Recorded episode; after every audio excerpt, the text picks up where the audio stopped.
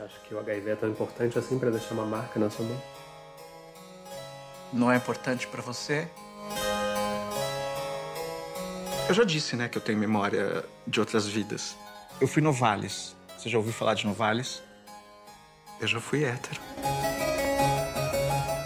Sei lá, os pais. Diretor, roteirista, ator e produtor, Gustavo Vinagre tem 13 anos de carreira no cinema. Seus curtas, longas e documentários foram indicados e premiados nos principais festivais audiovisuais do país e do mundo. Unindo linguagem documental e pitadas de surrealismo, Gustavo é hoje um dos principais diretores do cinema LGBT. E ninguém melhor que ele para começar essa temporada do Confabulando. Por isso, seja bem-vindo, Gustavo. Obrigado, Fabrício. Tudo bom? Tudo com você. Gustavo, primeiro eu queria entender um pouquinho melhor de como foi o seu início no cinema, né? Porque você se formou em letras pela USP, mas depois você acabou lançando curtas, longas, documentários. Como que foi essa, essa trajetória? Assim, foi linear? Ah, de certa forma, sim, porque eu fui fazer letras porque eu gostava muito de escrever, gostava muito de literatura, mas eu sempre quis fazer cinema também, e, e já na letras eu fui estudar japonês, eu estudei japonês durante três anos e meio, não me formei em japonês, me formei só em português, eu acabei desistindo para ir para Cuba estudar cinema, mas a razão de eu estudar japonês era justamente um texto do Eisenstein que falava que a lógica dos ideogramas era a mesma da montagem de cinema, que uma imagem mais outra imagem criava um terceiro significado. E eu, louca, com 17 anos, fui estudar japonês porque achava, ah, tá, então é isso, eu quero fazer cinema, então eu tenho que estudar japonês. Claro que não lembro mais de nada, não sei formular uma frase, embora entenda a sintaxe da língua, assim, acho muito legal. Mas é isso, eu acho que o tempo todo, por mais que eu me desviasse do que eu realmente queria, eu estava sempre, de alguma forma, consciente e inconscientemente me direcionando. Aí um dos meus primeiros trabalhos foi no Mix Brasil, que na época era um site e tinha uma revista também. É, eu era estagiário lá. E, e aí eu também pude conhecer mais de perto como funcionava um, um festival de cinema, ajudei na seleção dos filmes em um ano, e isso também me aproximou dessa vontade de, de fazer cinema. Em 2007, eu fui convidado a fazer parte do Fucking Different, que é um, um projeto de um israelense que ele vai em cidades de todo mundo, é, várias cidades, e ele chama, é, na época, hoje é completamente demodé pensar nisso, né? Na época ele chamava cinco diretores gays e cinco diretor, diretoras lésbicas. Os gays tinham que falar do mundo lésbico e, e, as lésbicas do mundo gay. E tinha que ter uma pegada sexual, tinha que ser sobre sexo. É, e esse foi o primeiro curta que eu fiz, que ficou pronto em 2008. E era um documentário, justamente. Na época eu não sabia nada, enfim, não tinha estudado cinema, não tinha, não tinha nenhuma prática, então eu achava que documentário era ligar uma câmera e sair, sair filmando. Para mim era isso. Não, enfim, não tinha nenhum pensamento estético, nem de decupagem, era uma coisa mais sobre o tema. É, e eu acabei fazendo um curtinha sobre o lançamento de um álbum de uma banda sapatão de umas amigas minhas que eram da Letras, inclusive, que estavam lançando um álbum que se chamava Dykeland. E eu nem vi esse filme ficar pronto, na verdade. O filme depois estreou em Berlim, dentro dessa coletânea Fucking Different São Paulo. E eu já estava em Cuba. É, eu nem cheguei a ver o filme finalizado. Eu comecei a montagem, tive que deixar a montagem sendo feita com outra pessoa e fui estudar cinema para Cuba. E é aí que, de fato, eu comecei a entender melhor as coisas, né? E muitos dos seus filmes, né, eles são focados em, em personagens complexos, né? É assim, o Rosa Azul de Novales, até eu lembro-me mais dos Corvos também, que tem a Júlia falando, e, e, ela é uma personagem complexa que mistura essa coisa do ficção e não ficção. Eu queria saber de onde vem essa inspiração para suas obras, né, que tem essa, essa característica muito forte. Olha, eu sempre gostei de filmes que me fizessem duvidar um pouco do que eu estou assistindo, assim. Esse tipo de filme sempre me intrigou. Enfim, filmes com metalinguagem, filmes com algum tipo de, de jogo com o espectador. Filmes que pensassem o cinema também. E aí eu falo até de filmes muito populares, como Scream, sei lá, que eu vi em 1996, com 10 anos, que é um filme que elabora né, toda é, é, uma metalinguagem sobre o que é um filme de terror e, e, e que faz piada com isso, dentro, sendo ele mesmo um filme de terror, é, eu lembro que eu saí do cinema enlouquecido, assim, eu acho que, é, não sei dizer exatamente de onde eu me inspiro, acho que de várias coisas, são muitas misturas, é, mas que os filmes que mais me tocaram, eu acho, ao longo dos anos, são esses em que me, eles me dão espaço, né, para para criar junto alguma coisa e para duvidar do próprio filme. É...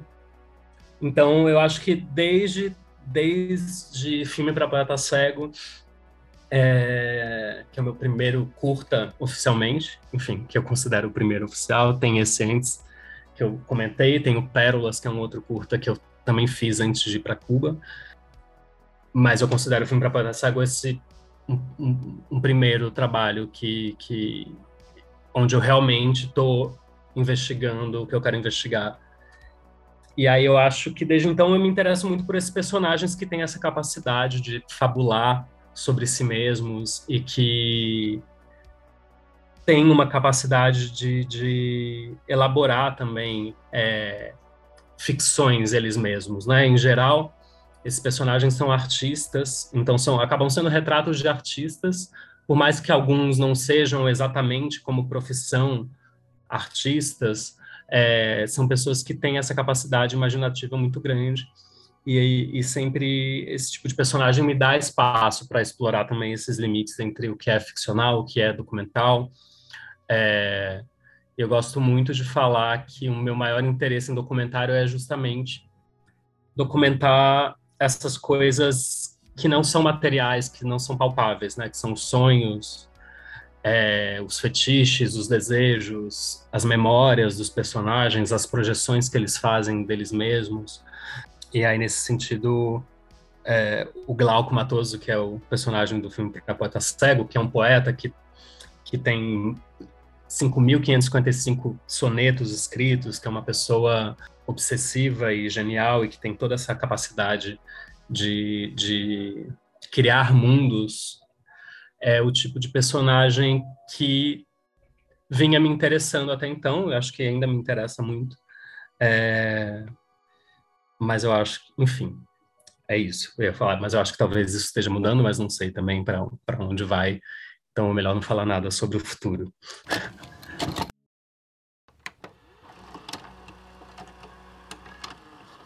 Qual é o sentido do filme? Enfim, é uma comédia, é um drama, você quer que eu conte histórias tristes, histórias engraçadas. Eu sempre tive esse estigma de. Né? Mulher transtornada. E até Pérolas é engraçado que hoje no YouTube, tipo, tem vários comentários teorizando, né, sobre ai, qual é o significado da, da, do cara cuspindo as coisas. É uma coisa interna. É, tipo, muito divertido. Não sei se você já chegou a olhar a sessão de comentários recentemente, mas. Faz tempo que eu não vejo, mas é, é fiquei impressionado como tem muitos views, né? Impressionante. É, sei lá, talvez seja o meu filme mais visto, né? Porque tá lá aberto no YouTube. Mas Sim, o Pérolas era também um exercício, assim, eu tinha muito medo de muitas coisas, não sabia fazer. É... Então, por exemplo, eu, no Pérolas, eu, eu tinha horror a som, eu falei, eu não quero som, não quero porque eu não sei, eu, eu queria ter o mínimo possível, é... enfim, porque tem essa gama imensa de coisas no cinema que você pode fazer, e eu acho que o Pérolas, essa primeira tentativa, já ainda muito tímida, assim, é... negando né, negando o som, negando. Claro, tem uma trilha no filme, mas negando o som direto, né? E os diálogos. É... Era uma coisa bem ainda tateando é... essa novidade que era para mim, né? O cinema. É um filme que acaba sendo muito simbólico, né? Mas eu acho que é um pouco naif até, assim. É, é de alguém muito. Eu não sei se naif é a palavra certa, mas é, eu, é, eu olho com ele com, com carinho, enfim, porque eu fiz, mas é, é eu acho ele um pouco datado, um pouco cafona, mas sei lá também, né? O que, é cafona, o que é datado. É, eu, eu, gosto de coisas cafona muitas vezes. Então, mas realmente é uma coisa que acho que é uma estética da qual eu me distanciei bastante ao longo dos, dos anos. Sim, e você falou de desejo, né? E uma das grandes questões que, que os seus filmes trazem é a questão do sexo de uma forma mais explícita, né? Até a Rosa Azul de Novalis, acho que todo mundo que já viu lembra da, das cenas. E aí eu queria e também Nova Dubai também que tem essa questão sexual. E aí eu queria saber para você qual que é o papel do sexo nos filmes e principalmente qual é o papel do sexo no cinema LGBT, né? Que durante muito tempo foi se perdendo com o assimilacionismo, a o papel do sexo nesses filmes e foi virando mais é, filmes sem sexo. E aí você traz né, em sua obra, né, essa questão do sexo bem latente, bem, bem explícito, bem vivo. Não sei exatamente dar é isso, dar uma resposta concreta e pontual. Assim, eu gosto muito de sexo, eu gosto de pensar em sexo e, e, e e fazer sexo e, e gosto também de pensar a gente no mundo de hoje, que é um mundo também hipersexualizado. É, acho que o próprio Nova Dubai e o Desaprender a Dormir, que é um dos meus últimos filmes, que também trata de sexo e de pornografia. Acho que são filmes que flertam muito com esse mundo de agora, agora, super contemporâneo, em que o acesso ao sexo é muito fácil e que tá na sua mão, no celular, você pode encontrar qualquer pessoa a qualquer hora, ou pode ver, consumir pornografia.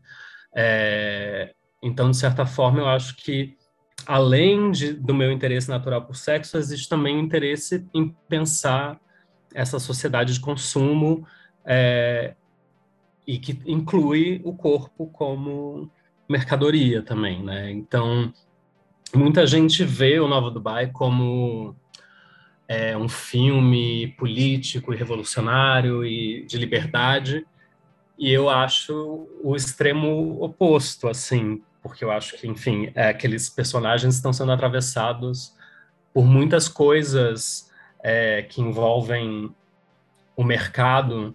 E, claro, eu acho que tem alguma liberdade naquilo que eles praticam, mas eu não acho que sejam personagens é, politicamente conscientes do que eles estão fazendo. Eu acho que são personagens que estão reproduzindo é, um tipo de sexo que eles têm acesso, que eles consomem e, e, começam a reproduzir isso. Eu acho que no Desaprender a Dormir tem isso vai ao extremo, né? Eles deixam, é, eles acabam virando a própria internet, os personagens, né?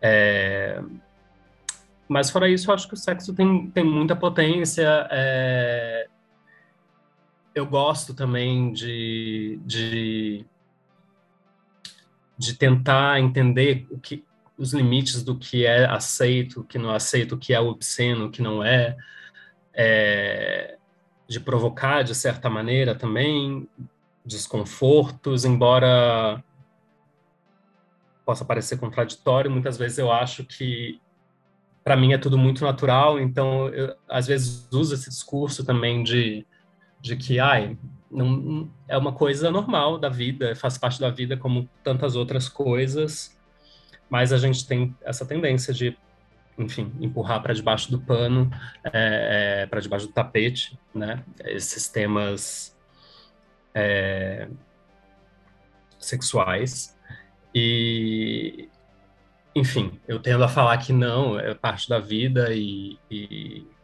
e tá aí, é mais, um, é mais uma coisa que faz parte das coisas que existem, e por que não falar disso, por que não mostrar isso? E, claro, mas não posso deixar de, também de pensar que tem algo, sim, de, de, de, talvez provocar os limites, provocar certas discussões, é, mas, ao mesmo tempo, é uma coisa...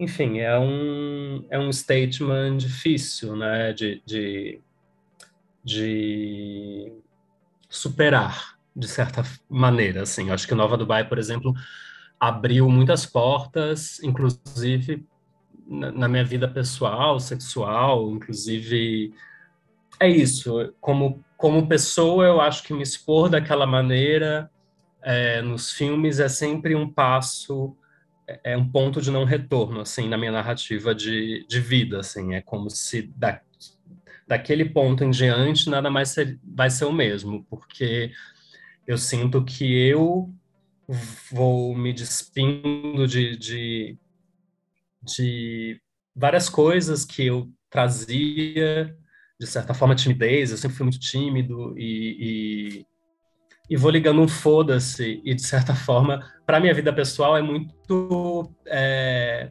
positivo, assim, porque eu sinto que eu começo a conseguir deixar coisas para trás e, e, e, lidar com as coisas com mais naturalidade, assim, e, e ligar um foda-se também para muitas coisas. Então, para minha vida pessoal é muito bom, muito forte.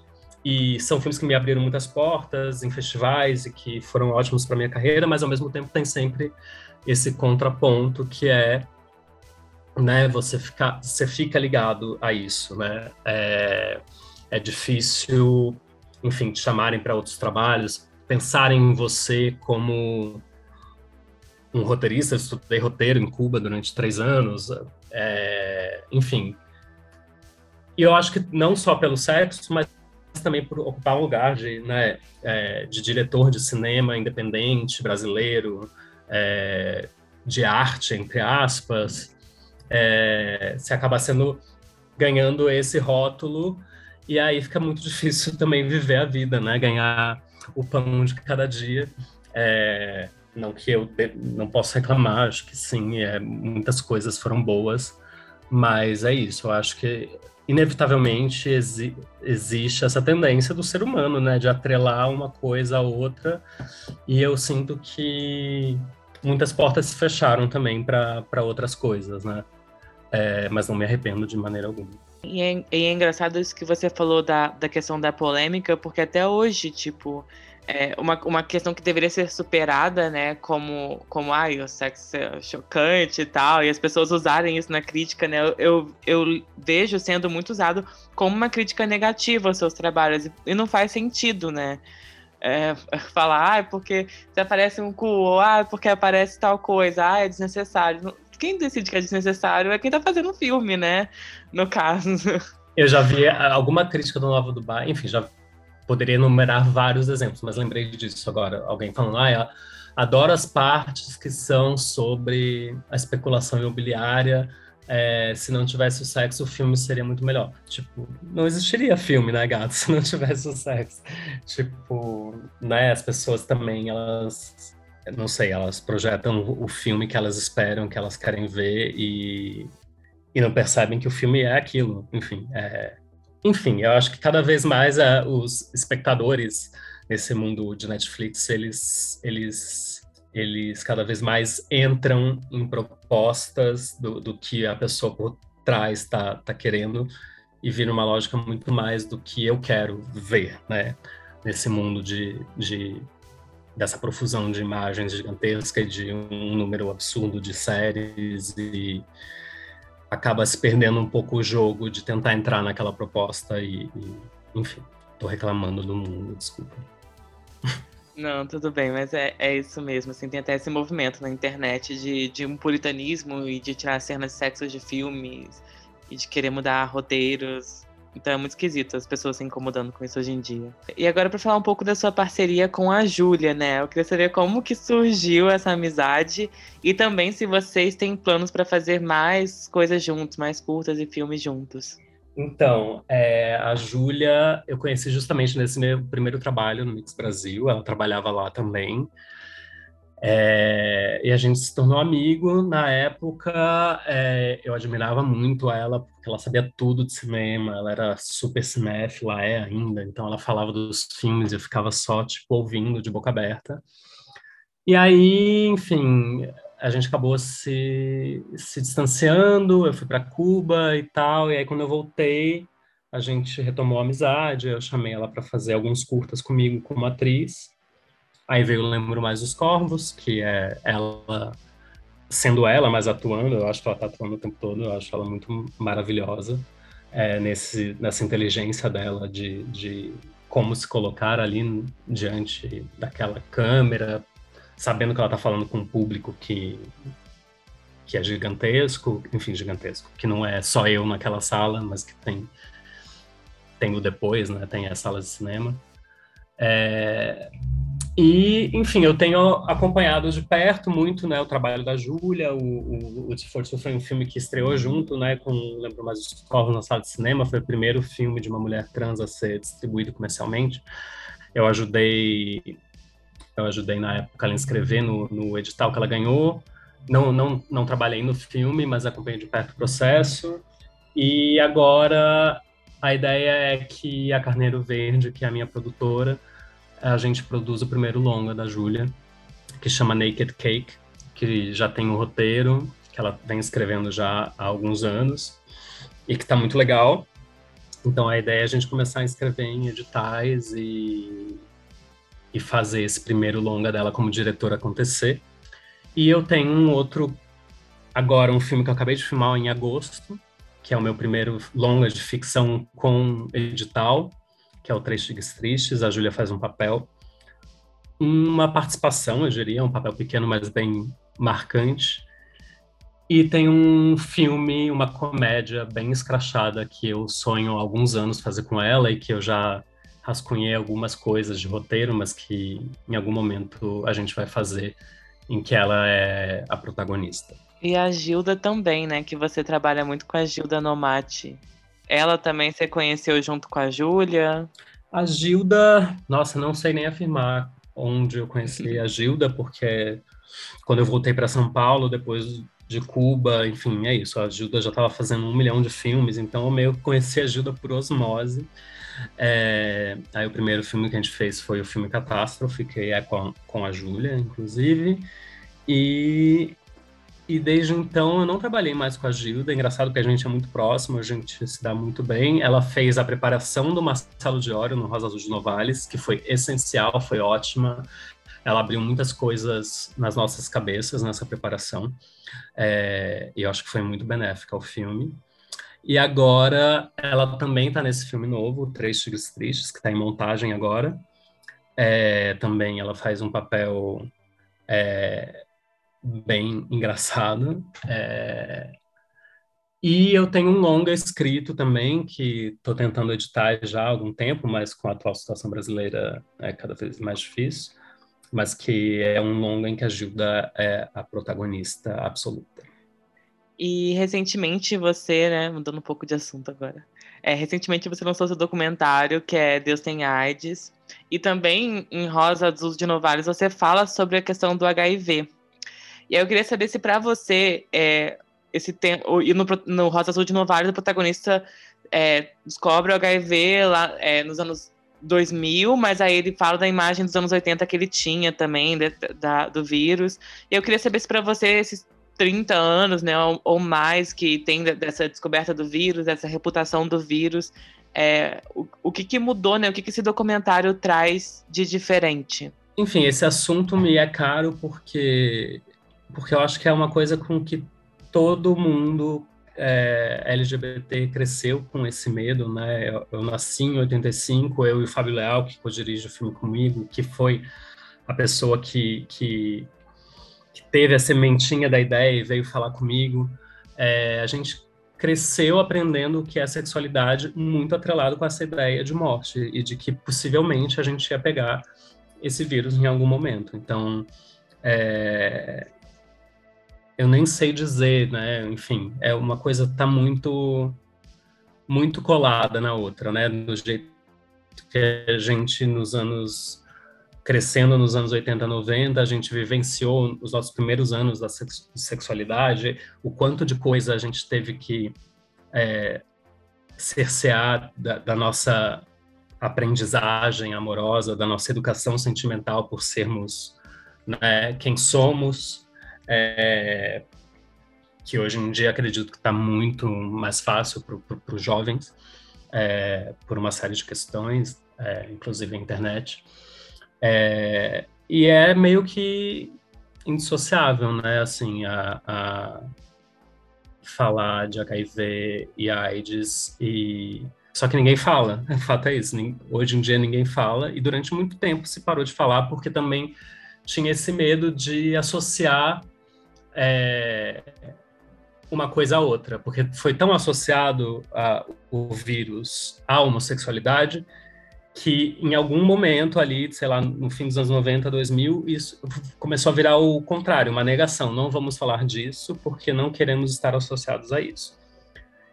Mas é fato que, por exemplo, em São Paulo, é, é, as taxas estão de contaminação estão cada vez mais altas entre jovens gays. É, se não me engano, são quatro a cada dez homens gays em São Paulo têm HIV, vivem com HIV. E isso também é uma política de desinformação, né? As pessoas é, não se fala mais disso, se fala no máximo no carnaval que assim use camisinha, mas nem mais isso quase se diz. É, então a gente resolveu, enfim, de fato retomar o tema, porque é um tema que envolve homofobia, envolve transfobia, envolve racismo, porque são essas pessoas que estão morrendo ainda de HIV hoje em dia, assim, pessoas que não têm acesso à medicação, que não têm acesso à informação. São 12 mil pessoas por ano que morrem de HIV ainda hoje no Brasil e são mortes que poderiam ser totalmente evitáveis, porque é uma doença totalmente controlável, existem remédios super modernos para isso, né? Então, a gente quis muito falar desse tema e aí ao longo do processo a gente foi entendendo que a gente tinha que falar de pessoas que estão vivas, vivendo hoje, que estão criando, pensando novas formas de falar sobre esse tema que não sejam só de um ponto de vista histórico, né? Porque a maioria dos filmes é, que falam de HIV/AIDS são do ápice da da, da, epidemia lá nos anos 80, são sobre morte, são sobre é, pessoas é, sofrendo né, até a morte. E, e aí a gente percebeu que a gente não podia repetir, enfim, porque isso já foi muito divulgado, muito falado, então a gente foi vindo para o presente até chegar nesses artistas, até a gente entender que de fato o filme era mais sobre é, novas imagens do HIV do que sobre o HIV em si. Então, o que que esses artistas que pensam imagem tão, e que têm HIV, convivem com HIV, o que que eles estão produzindo sobre sobre HIV hoje, né? E tentar desvincular é, daquela imagem dos anos 80 e, e falar sobre o assunto, assim, porque ainda existe muito estigma, né? Porque ainda existe essa ideia de que você pegou a doença porque você quis ou porque porque é isso é um tabu na verdade é uma doença que é tabu porque está associada ao sexo porque sei lá câncer diabetes é, ninguém ninguém não enfim a pessoa pode querer não contar, mas não tem por que também ela não, não, não falar que tem diabetes. Não, não tem por que ela esconder isso. E a única razão de que as pessoas escondem a sua sorologia, é, que vivem com esse peso nas costas, com medo de que alguém descubra no trabalho, porque senão pode perder o emprego, é porque é uma doença associada ao sexo e aí, enfim, a pessoa que tem a doença imediatamente se torna culpada por ter a doença, porque, ah, foi safado, é, é um promíscuo, é, enfim, todas essas ideias é, é, sem sentido, né? Acho que é isso. E eu também queria te perguntar sobre o nome, né? Porque, o porquê esse nome? Então, Deus Sem AIDS é porque o filme um dos personagens do filme, que é o Marcos Visnadi, que inclusive estudava na Letras comigo, é um dos personagens que, que eu conheço mais de perto. É, ele é poeta e ele lê um poema no filme, e um dos versos do poema é Deus tem AIDS. E, enfim, foi uma longa discussão também sobre isso. É, a gente não conseguia achar outro título que funcionasse assim tão bem quanto esse. Claro que tem uma provocação, mas é uma provocação que para mim é justamente isso, né? Enfim, se Deus criou tudo, é, é, ele criou, enfim, isso pensando da perspectiva de uma pessoa de fé que, que, que ama o próximo, né? Se, ela, se Deus criou tudo, ele também criou o HIV e ele também é, de certa forma, o HIV, porque Deus supostamente está em tudo. É... e aí acho que vem meio dessa, dessa provocação, assim, de, de, de, de provocar também esse, esse Brasil é, ultra religioso, né, de, onde a gente está vivendo agora, mas ao mesmo tempo não me parece um grande absurdo, é meio aquilo que a gente falou, né, a polêmica do sexo. É, sei lá, Jesus é, estaria, né, com ao lado da, das pessoas positivas, do, das pessoas sem teto, da, das pessoas, é, das prostitutas, enfim, é, dessa, era essa, esse tipo de gente é, marginalizada com quem Jesus andaria. Então, assim, de uma perspectiva é, religiosa, eu não, eu não vejo por que haver polêmica sobre isso, né? Mas entendo que provoca. Provoca porque as pessoas estão muito fechadas, né, muito doutrinadas, elas não querem também pensar por si só, elas querem que alguém diga para elas como elas de devem pensar, e por isso que a religião é tão forte, cada vez mais forte num país como o nosso, que tem milhões de pessoas passando fome, as pessoas precisam sentir que alguém as guia, né? Então, é, acabam caindo nessa, nessa, nessas, nessas armadilhas, né, de, de acabarem sendo manipuladas e não pensarem por si só. Porque se você pensar um segundo sobre esse título, você vê que é, não tem polêmica alguma Sim, nele. Né? E você também fez uma. É porque, primeiro, assim, para falar dos nomes, é porque o nome dos, os nomes dos seus filmes são, tipo, muito divertidos. Tem Rosa Azul de Nomades, tem o Vilmar, tem o Nova Dubai, né? Que é essa questão dos especulação imobiliária, o Pérola, né, que no final tem um colar de pérola, então tudo tem um, tudo é muito, muito divertido, muito bonito. É, mas eu queria falar agora um pouquinho sobre a produção, é, os episódios que você fez para a série de TV Noturnos, né? Primeiro, assim, como que foi esse convite? Também como que foi produzir para TV? Olha, esse convite veio do Marco Dutra e do Caetano Gotardo, que que eram os diretores gerais da série e que também roteirizaram a série. Eles me convidaram a, a roteirizar junto com eles alguns episódios. Eu acabei escrevendo três episódios. É, Alice Marconi também é roteirista da série. Fomos nós quatro roteiristas. Eles foram chamados pela produtora que já tinha esse projeto, na verdade, é, que era um projeto sobre textos não muito conhecidos é, do Vinícius. E e, e transformar esses textos em textos um pouco obscuros, um pouco alguns com, com traços de, de horror neles e transformar isso no, numa série. Esse, eles já tinham esse projeto, aí eles ofereceram o um projeto para o Marco Caetano, que se tornaram diretores gerais, e o Marco Caetano chamaram a mim e a Alice Marconi. E aí a gente acabou roteirizando a série juntos. Eu escrevi três episódios e dirigi um. É, e foi muito gostoso, assim, porque era uma série.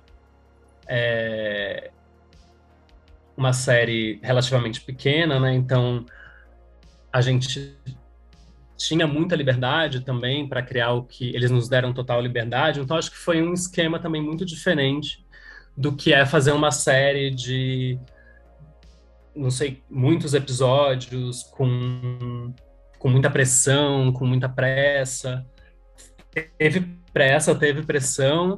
Os, cada episódio era filmado em três dias, imagina. Então, os episódios tinham 40 ah, minutos, é quase filmar um longa em três dias.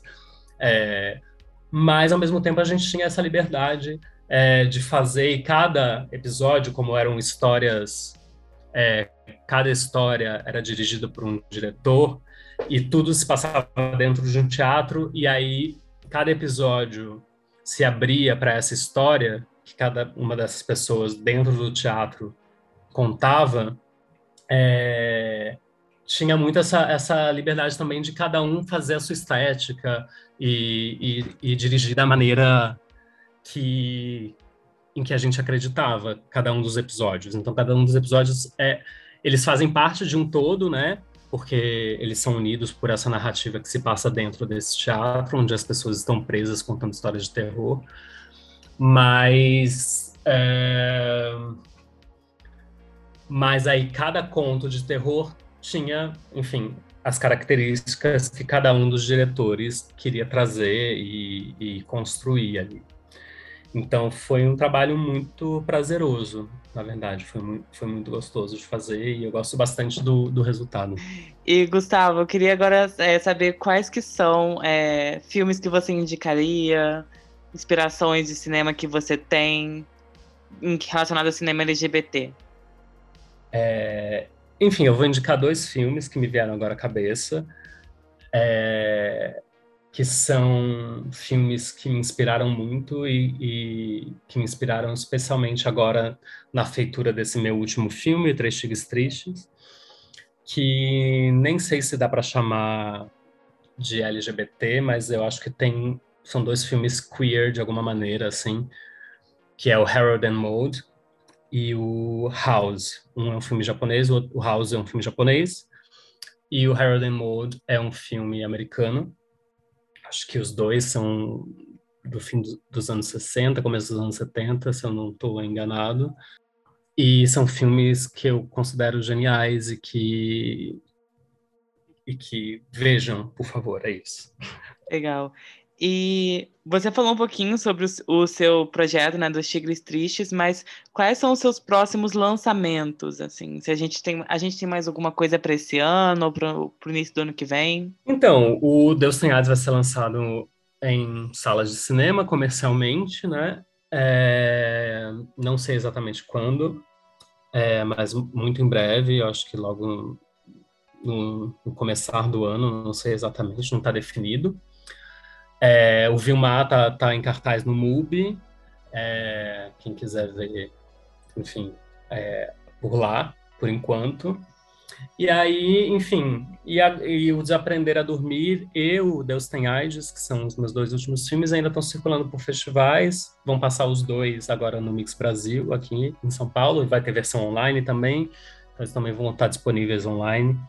E espero que muito em breve, assim, o, o Três Tigres Tristes está quase, quase pronto. A gente está começando segunda a correção de cor do filme, então a montagem está pronta, é, o som já, já começou a ser feito, então eu tenho esperança que também no, no começo de, do ano que vem ele possa estrear em algum festival. E aí também vai ter estreia comercial, mas deve ser mais pro fim do ano que vem. E a comédia também, que eu tô morrendo de curiosidade para saber como que vai ser essa comédia. Sim. Tem nenhuma pista de como vai ser a comédia, o cenário. Ai. Então, é um filme sobre três jovens em São Paulo, é, numa epidemia. E é isso, acho que eu posso adiantar, mas é, é um filme. É um filme, digamos doce, de certa forma, e engraçado, agridoce, diria. E não é um filme nada explícito, é um filme que quer dialogar com, com outro público, de fato. É, é isso. E por vezes tem, tem maluquices bem engraçadas, assim. Mas é isso, Gustavo. Super obrigada por ter participado. Foi super legal ter você Muito aqui. Obrigada a você. Obrigado. E a gente é o Confabulando Pod, então para seguir a gente nas redes sociais é arroba Confabulando Pod, tanto no Instagram como no Twitter. E até semana que vem com mais um episódio, gente. Tchau, tchau.